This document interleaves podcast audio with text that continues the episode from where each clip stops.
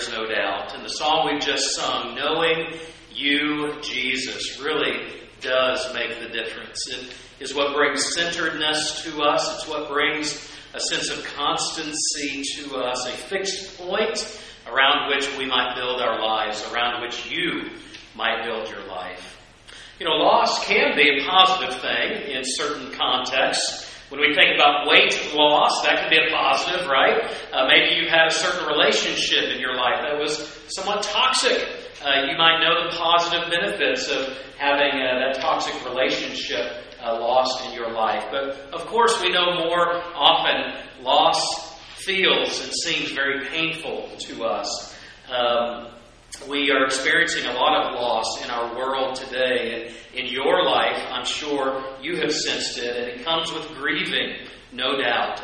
Uh, there's been a loss of significant events uh, that many of us are grieving and have been grieving for weeks and months, and uh, events that are not even uh, coming for many months. Uh, things like vacations or other travel. The Olympics and other sporting uh, seasons have been canceled and lost. Uh, weddings have been postponed, elective surgeries have been postponed, uh, memorial services have been postponed. This is really hard. Uh, high school graduations have been uh, canceled or trying to be reclaimed in different ways. Uh, there's so many other things that, that we have lost in our world today, and it's very difficult for us uh, to deal with the, the disappointment that comes with loss. But that is what God does. Is God is a support in the midst of our difficult seasons. You know, God never promised that uh, we would not go through difficult times or hardship in our life. His promise has always been that He will be present with you if you're paying attention. And present with you, even when you don't feel it, present with you, even if you don't sense God's presence, His promise is that He will go with you through darkened valleys and guide you through to the other end. There's loss in our relational separateness. Uh, there's a sense of loss out of the relationships uh, that are uh, not the same frequency, not in the same rhythm as they once were. Of course, the virus around the world is literally causing a loss of life and a loss of well-meaning, well-being. And loss leaves us feeling empty. There's no question about it. It leaves us hurting and it leaves us low. But here's what I want you to remember about where God is and, and what He does out of the passage that we're going to focus on today. And it's this is that God comes into the emptiness of loss and He fills that emptiness. God wants to fill the empty spaces of life. In fact, God meets you in the midst of your loss. God will come and comfort you in the midst of your loss. God wants you to look toward Him, to cry out toward Him, to share your burden of loss with Him, and He has promised to be there with you along the way. Today we're going to look at Elijah's life, the great Old Testament prophet Elijah, and how his life moved into a place where he felt empty, where he was uh, feeling and sensing a season of real loss and disappointment that things were not uh, turning out the way he had hoped. And there was a real loss of that, and where God met Elijah and what we learn from that encounter with Elijah. Would you turn in your Bibles to uh, chapter 19 of the book of First Kings? First Kings, chapter 19. And we're going to read just a portion of this, but chapters 17, 18, and 19 really give a, a good uh, a bit of Elijah's life and ministry and help us understand him. Something now significant has happened. The, the, the country where he lived uh, was once a country that where the people loved and looked to God. They've now switched their allegiance. They are uh, worshiping uh, idols and other uh, other things. There are leaders, Ahab and Jezebel, who are leading the people uh, down a path of destruction spiritually, uh, morally, and, and always really. And here's where we pick up the, the scripture. Uh, Elijah's already had an encounter with them, and uh, he's now persona non grata, uh, according to the, uh, the royal family there. Uh, says Ahab, the king, told Jezebel everything that Elijah had done and how he had killed all the prophets with the sword. So Jezebel sent a messenger to Elijah to say, May the gods deal with me, be it ever so severely, if by this time tomorrow I do not take, make your life, Elijah, like one of them. Verse 3 says, Elijah was afraid and ran for his life. When he came to Beersheba in Judah, he left his servant there, while he himself went a day's journey into the desert. He came to a broom tree, sat down under it, and prayed that he might die. I have had enough, Lord, he said. Take my life. I'm no better than my ancestors. Then he lay down under the tree, and he fell asleep. In verse 9, we pick up the story. And the word of the Lord came to him What are you doing here, Elijah? He replied, I have been very zealous for the Lord God Almighty. The Israelites have rejected your covenant, broken down your altars, and put your prophets to death with the sword. I am the only one left, and now they're trying to kill me too. The Lord said, Go out and stand on the mountain in the presence of the Lord, for the Lord is about to pass by. Then a great wind tore the mountains apart and shattered the rocks before the Lord, but the Lord was not in the wind. After the wind, there was an earthquake, but the Lord was not in the earthquake. And after the earthquake came a fire, but the Lord was not in the fire. And after the fire came a gentle whisper. When Elijah heard it, he pulled his cloak over his face went out, stood at the mouth of the cave. Then a voice said to him, What are you doing here, Elijah? He replied, I have been very zealous for the Lord God Almighty. The Israelites have rejected your covenant, broken down your altars, and put your prophets to death with the sword. I am the only one left, and now they're trying to kill me too. We'll pause there for a moment. Lord, we, we pray that this day you would guide us, Holy Spirit, into hearing what you would have us hear, into responding in the way of faith, a faithful response to you, God. We ask that you would grow us, that you would draw us nearer to yourself, and guide us in your ways. Meet us, we pray today, in the midst of our losses, in the midst of our grief. May we know that you come and fill the empty spaces left behind with loss. We ask it now in the name of Jesus together. Amen. Amen. You see, um, Elijah's at a very empty place. Elijah's at a very low place. And he finds at the end of this passage, we haven't quite gotten there, but that God fills the empty spaces. You see, at the end of, of this passage, we find Elijah being restored in the Lord. He's recommissioned back to fulfill the calling that God had for his life. God sends him back to the people, he sends him to others. God reminds him that he is not alone. And it reminds Elijah that God has not stopped working in that place, working among those people, because he still loved them and was calling them to his purposes. You see, Elijah, before all of that happens, though, in this moment that we've just read, he is dealing with disappointment. He is dealing with the loss that comes with uh, uh, all of the events of his life, and he will discover again that God fills empty spaces. God fills empty spaces. In those early verses, it says Elijah was afraid and ran for his life, and he prayed that he might die.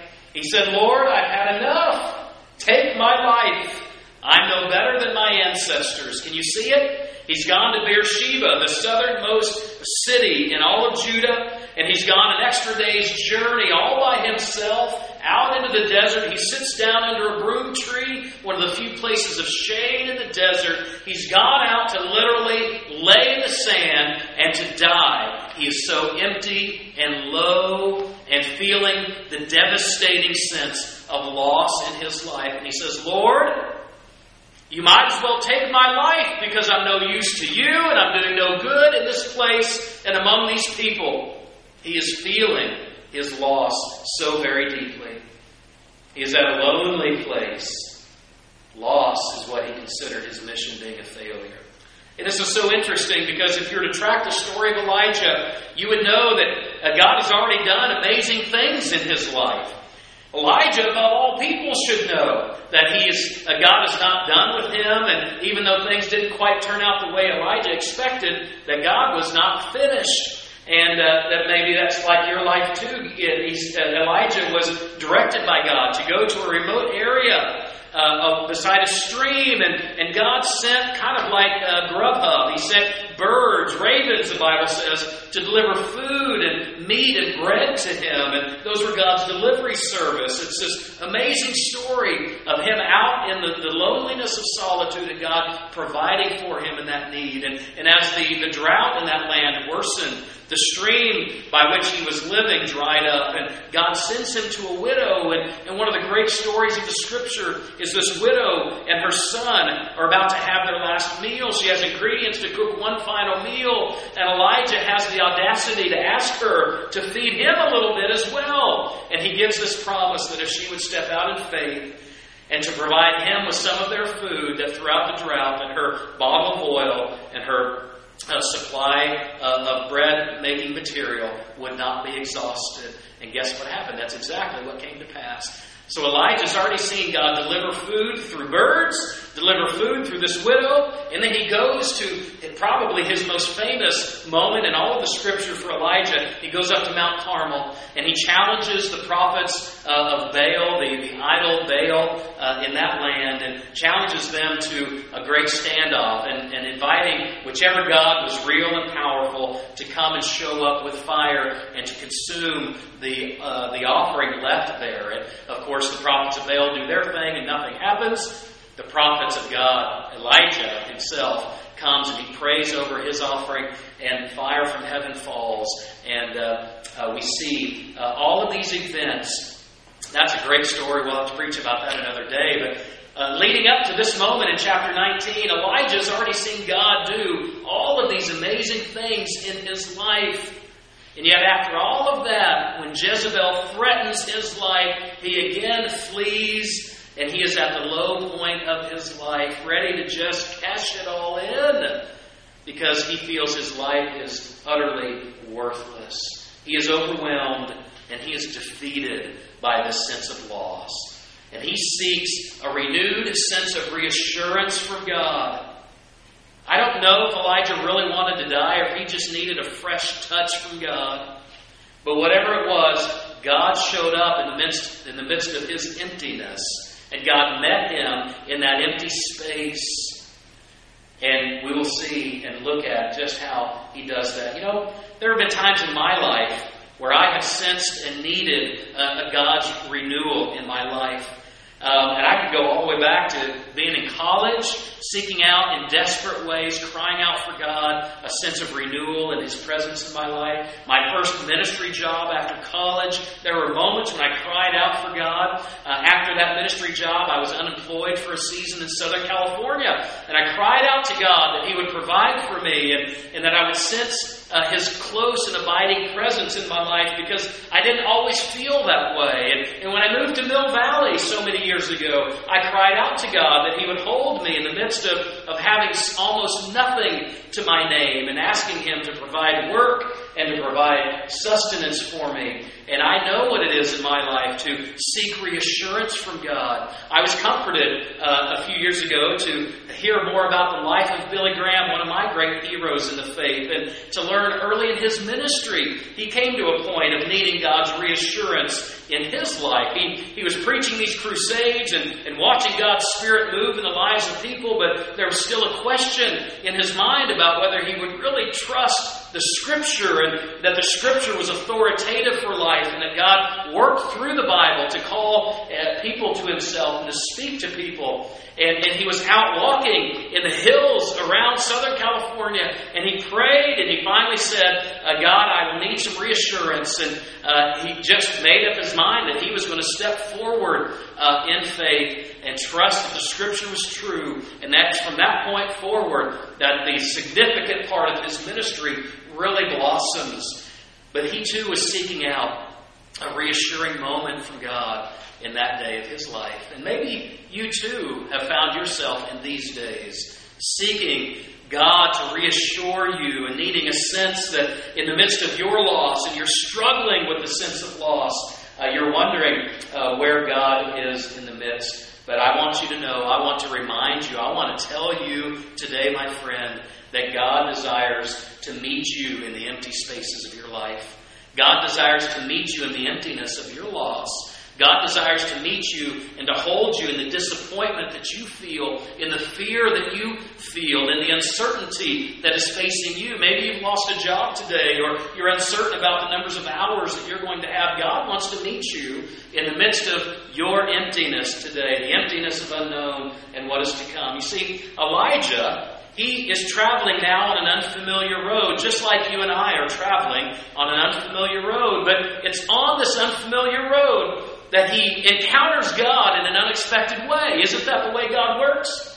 I think it is. Is that our lives are never a constant straight line anywhere. How dull would that be?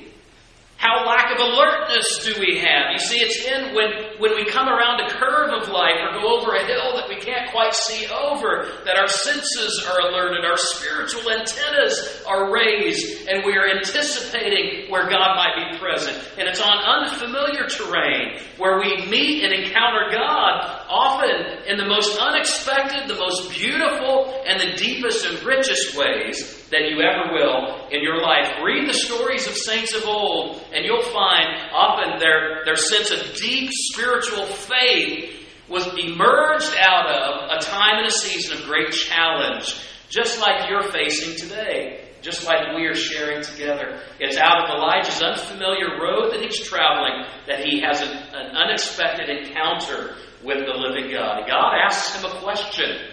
God asked the question two different times. He says, What are you doing here, Elijah? What are you doing here?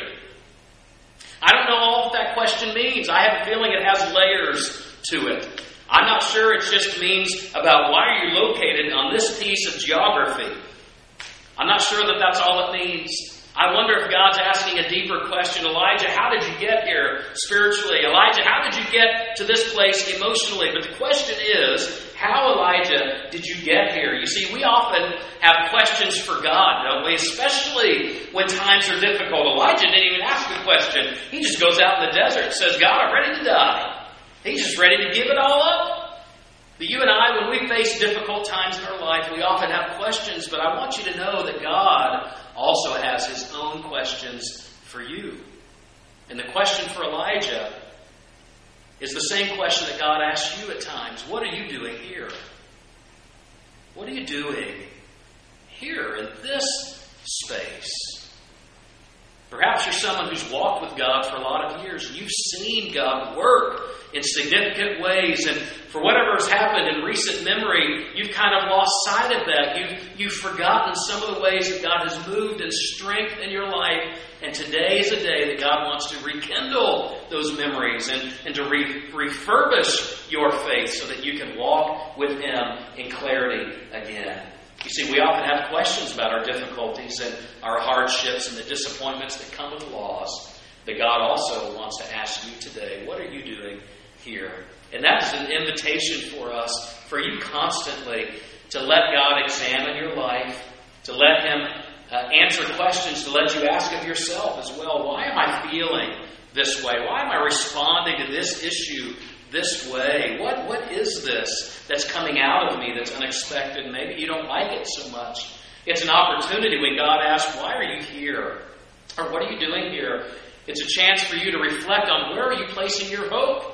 Have you placed your hope in, in your family's ability to take care of you or in your marriage? Uh, have you placed your hope in your retirement account or in your job to provide? Or are you placing your hope in the living God? You see, unfamiliar roads, they expose us, they make us feel vulnerable so that, in many ways, we are more alert and in tune to what God wants to do in us. And He's asking some questions, I believe, of your life and mine during these days. Will you listen for the questions? Will you take the time that God might be inviting you to reflect on your life? Will you examine the conclusions that you're making about situations in light of God's presence, in light of what His Bible says, in light of what He has promised about the future?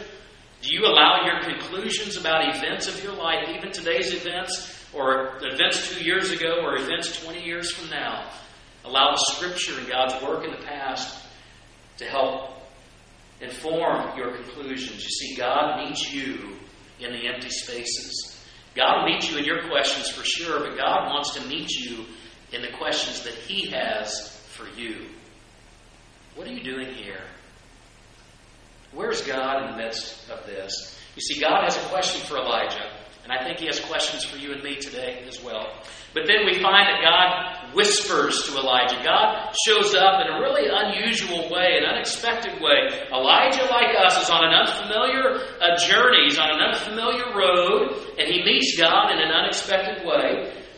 God asks a question twice, and now he comes and he shows up with a whisper. He shows up in a whisper, and I love the examining. I had fun looking at the different ways that English Bible translations translate this particular word. It's, a, it's an interesting word in, in Hebrew. Uh, the King James, uh, I didn't even realize this, that that's the way the King James translates it, is the way that I still remember. It's the way I've learned this verse. And it translates it this way that God spoke to Elijah in a still, small voice. That's a really good way of capturing what was happening in this moment. Another translation says that God uh, met Elijah in a gentle whisper. A different translation says a low whisper. Still another says sheer silence. It was in the sheer silence that God's presence was known to Elijah. The Hebrew dictionary would describe it also as a thin silence. Think about that for a minute. A thin silence, a subdued sound. You know, it's tempting for us, for me at least, to look for God in the dramatic, right? And I love the fact that God shows up. There's this huge wind that comes by, and this wasn't just the blow the hat off your head and ruffle your skirt kind of wind. This was the kind of wind that would make the, the hurricane flag stand up straight, hardly even flatter, flutter, because the wind is blowing so hard against it. But God is not in the wind. And then he shows up in an earthquake. And this isn't a gentle rolling of, of maybe an aftershock. This is the kind of earthquake that would make you dive under the table or go sprinting for the doorway out of protective uh, preservation for yourself. But God is not in the earthquake. And then this consuming fire comes burning through the mountain. But God is not in the fire.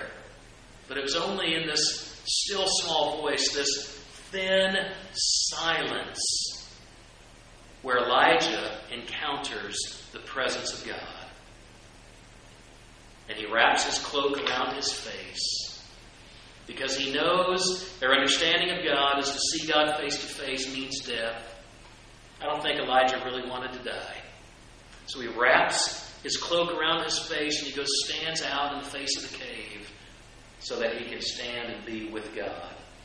You see, we often have a tendency to look for God in the dramatic, and we like to tout the miraculous ways that we see God, and, and that is right and good because we need to rejoice in how we see God work. But I think often, maybe more often, at least equally often, God is just as present in the stillness as He is in the sensational.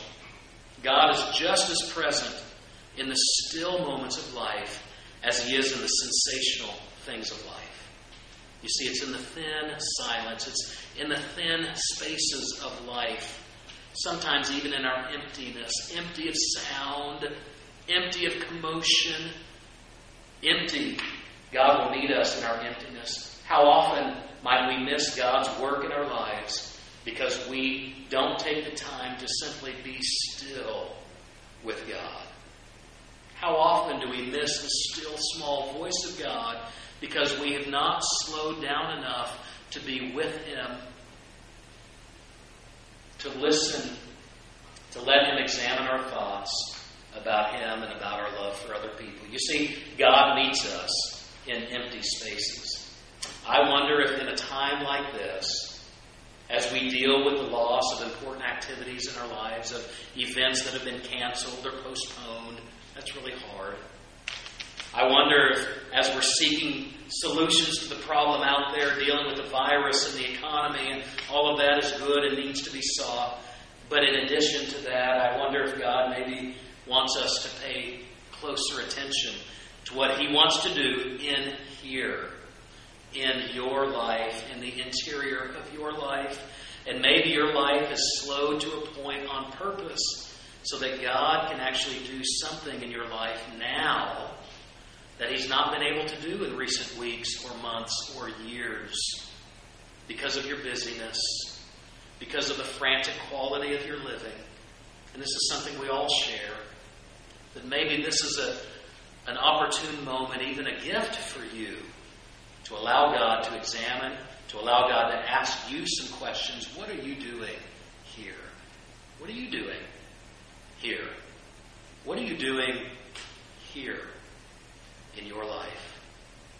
God wants to meet you in the empty spaces. He wants to examine your life. You see, God's not done. That's what Elijah found out, that God wasn't done. In fact, Elijah wasn't alone as he thought. He said, God, I'm the only one left. And God said, No, there are thousands more you don't even know about. Isn't that just the way? God encourages Elijah. He restores him. He, he recommissions him, and he sends Elijah back into ministry for him. And the stage is now set. After all that's happened, the stage will be set then for God to do something new in Elijah's world. And I wonder what new thing God is going to do in our world in the days and weeks and months ahead. Because I believe God's not abandoned us. I believe God is still right here. I believe God is still working.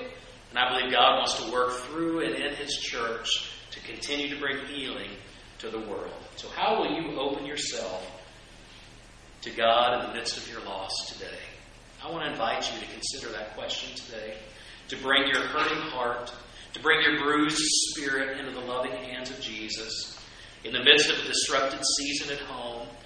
Would you make time, set aside time to be with God in ways maybe you've not done in a long time or maybe never before? God operates in regular stillness, and He invites you to listen closely. He gives that to you as a gift. But it's a habit that needs to be cultivated by you and it's something that can be jump started even today. To set aside some time and to go and sit with your Bible, to sit with a quiet heart and ask God to let you know that He's with you today. Let's pray together. Living God, we thank you for your good love of our lives. We thank you for the good reminder through Elijah that you hold him, that you met him in his empty spaces when uh, he was in the midst of his loss. He was at the low ebb of his life. You met him yet again, even after all you had already done in his life and through his life. You reassured him that he was not alone. You reassured him that you were not finished working, even when things felt uh, lost and empty for him. You reassured him that you were still working in his life and through his life for the joy of your kingdom's work on this earth. And God, I believe it's still true today that you are still working, that you are not done in our world, that you are not done in our lives, that you hold our sense of loss today. God, help us to surrender that to you. Help us to, to bring our hurting hearts and our bruised spirits to you today. And to say, God, this is where I hurt. This is where I'm so disappointed and where I'm frustrated and I give the sense of loss to you, God, and I ask that you would hold it and hold me in the midst of it. And help me to hang on to you, that you would be my fixed point, and that I would turn nowhere else for my deep sense of stability in life because you are the only thing that's utterly unchanging throughout history. So it is upon you we can stand and stand assured. So this day, I pray for anyone hearing my voice that they would recommit themselves to finding space in their life to be still with you, to find that thin, that thin silence which you fill with your presence, and you speak to us, and you hold us in it. So, God, be real to us this day. pour out your Spirit upon us this day and lead us into things that, that are so unexpected ahead. And may we be faithful in all of our responses to you now, we pray. In the name and for the sake of Jesus who loves us so dearly.